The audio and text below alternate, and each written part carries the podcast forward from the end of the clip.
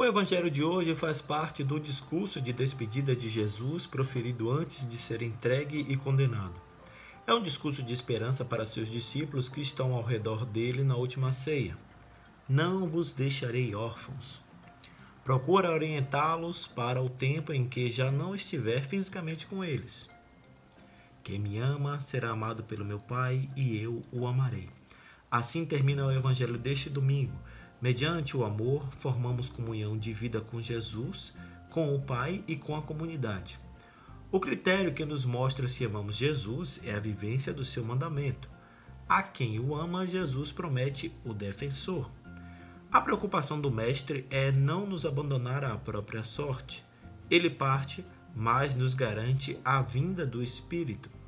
A liturgia de hoje já é uma preparação para a festa de Pentecostes, uma vez que os três textos fazem claras referências ao Espírito Santo, dom de Deus que é cumprimento e plenitude do mistério pascal na vida da igreja e de cada cristão. A primeira leitura mostra o cumprimento dessa promessa e as suas consequências práticas.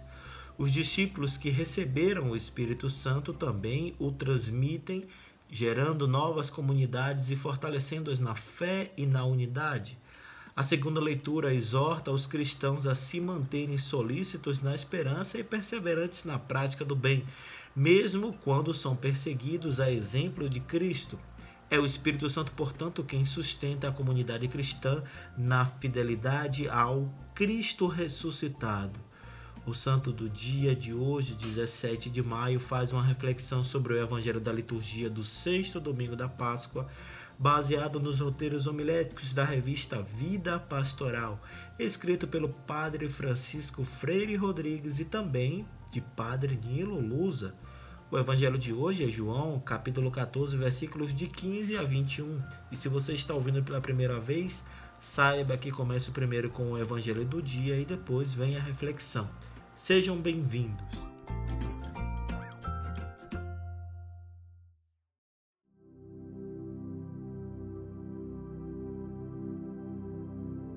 Leitura do Evangelho de Nosso Senhor Jesus Cristo segundo São João.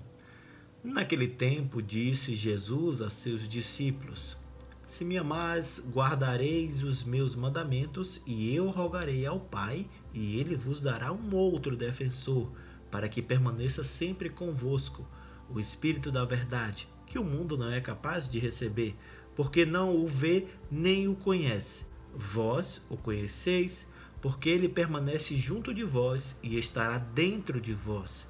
Não vos deixareis órfãos, eu virei a vós.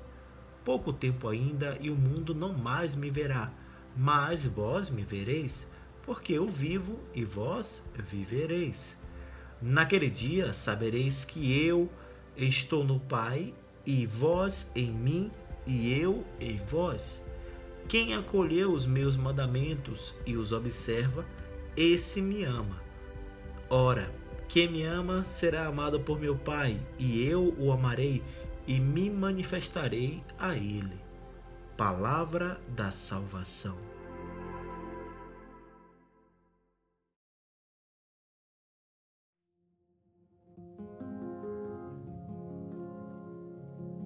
O evangelho continua ambientado no cenáculo durante a última ceia de Jesus com os discípulos, como no domingo passado.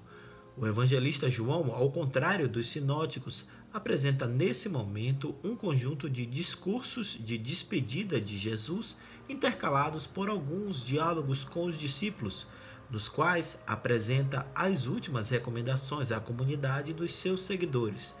Isso faz da ceia um momento importante para a autorrevelação de Jesus, constituindo-se como uma das principais características do quarto evangelho.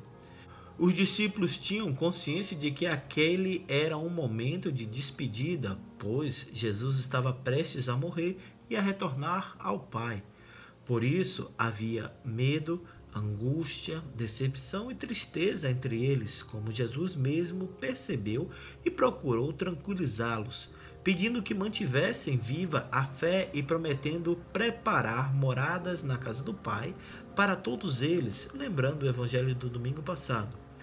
No trecho lido na liturgia de hoje, Jesus continua a tranquilizá-los, fazendo novas promessas e, ao mesmo tempo, pedindo-lhes mais fidelidade.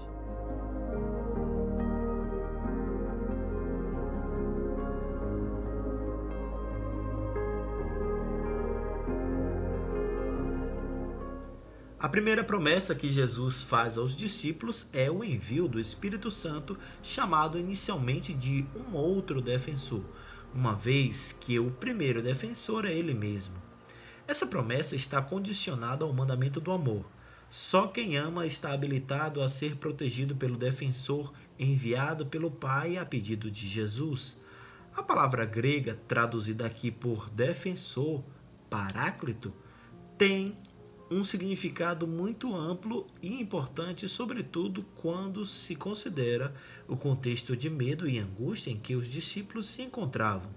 Além de defensor, significa advogado, conselheiro, intercessor, consolador, tudo o que os discípulos estavam necessitando naquele momento, tendo em vista as hostilidades que haveriam de enfrentar após a partida de Jesus. Além de defensor, Jesus chama o Espírito Santo de Espírito da Verdade. Com esse título, ele lhe atribui mais uma função: ajudar a igreja a manter o ensinamento do Evangelho intacto e coerente, sem adulterações, ao longo da história. Guiada pelo Espírito da Verdade, a comunidade cristã tem a missão de superar as mentiras e hipocrisias presentes no mundo. Por isso, Jesus prevê a hostilidade do mundo em relação ao Espírito da Verdade. Mundo aqui não significa cosmos ou universo, mas a negação dos valores do Evangelho, a falta de amor e a tendência ao pecado que pode estar dentro de cada pessoa, bem como os sistemas injustos de poder e dominação que violam a dignidade das pessoas. Só é capaz de receber o Espírito da Verdade, portanto, quem vive uma relação de amor com Jesus e com o próximo.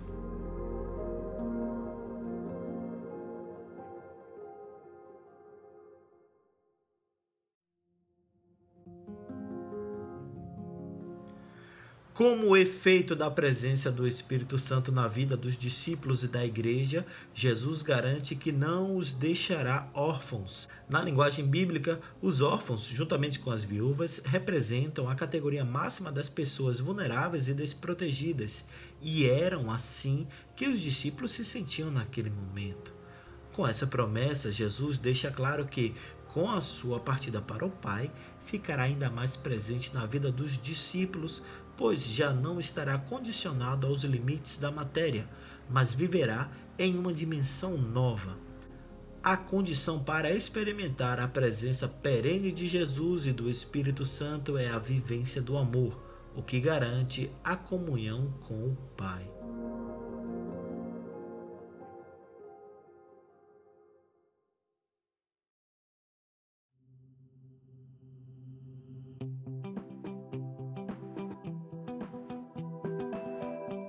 Mais um pouco e Jesus já não será mais visto no mundo, mas seus seguidores o verão, porque ele viverá neles se guardarem suas palavras.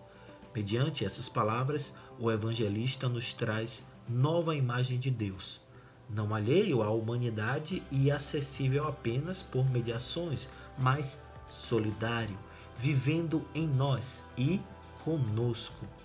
A comunidade cristã e cada um de seus membros se tornam habitação da divindade. O ser humano é o santuário vivo do Espírito. Deus já não é alguém distante, mas um Pai próximo da humanidade, a ponto de estabelecer morada com ela. Buscar a Deus é deixar-se encontrar por Ele. O Evangelho inicia-se e termina com a menção a amar a Jesus. Amá-lo significa abraçar seu projeto de vida. O amor é a característica fundamental dos cristãos. Sem o autêntico amor, capaz de doação, não haverá verdadeiros cristãos. O Espírito prometido por Jesus é o mesmo que o animou ao longo da vida e lhe deu força para levar em frente a missão que o Pai lhe confiou. É esse espírito que anima as nossas comunidades a assumir com otimismo e coragem a missão de serem fiéis seguidoras do Mestre. É o espírito da verdade que se opõe ao espírito da mentira e da enganação. O espírito da verdade abre nossos olhos para a realidade que nos confronta. A verdade do Evangelho não pode nos deixar indiferentes à miséria que se alastra. Não nos é permitido ser partícipes da cultura da indiferença.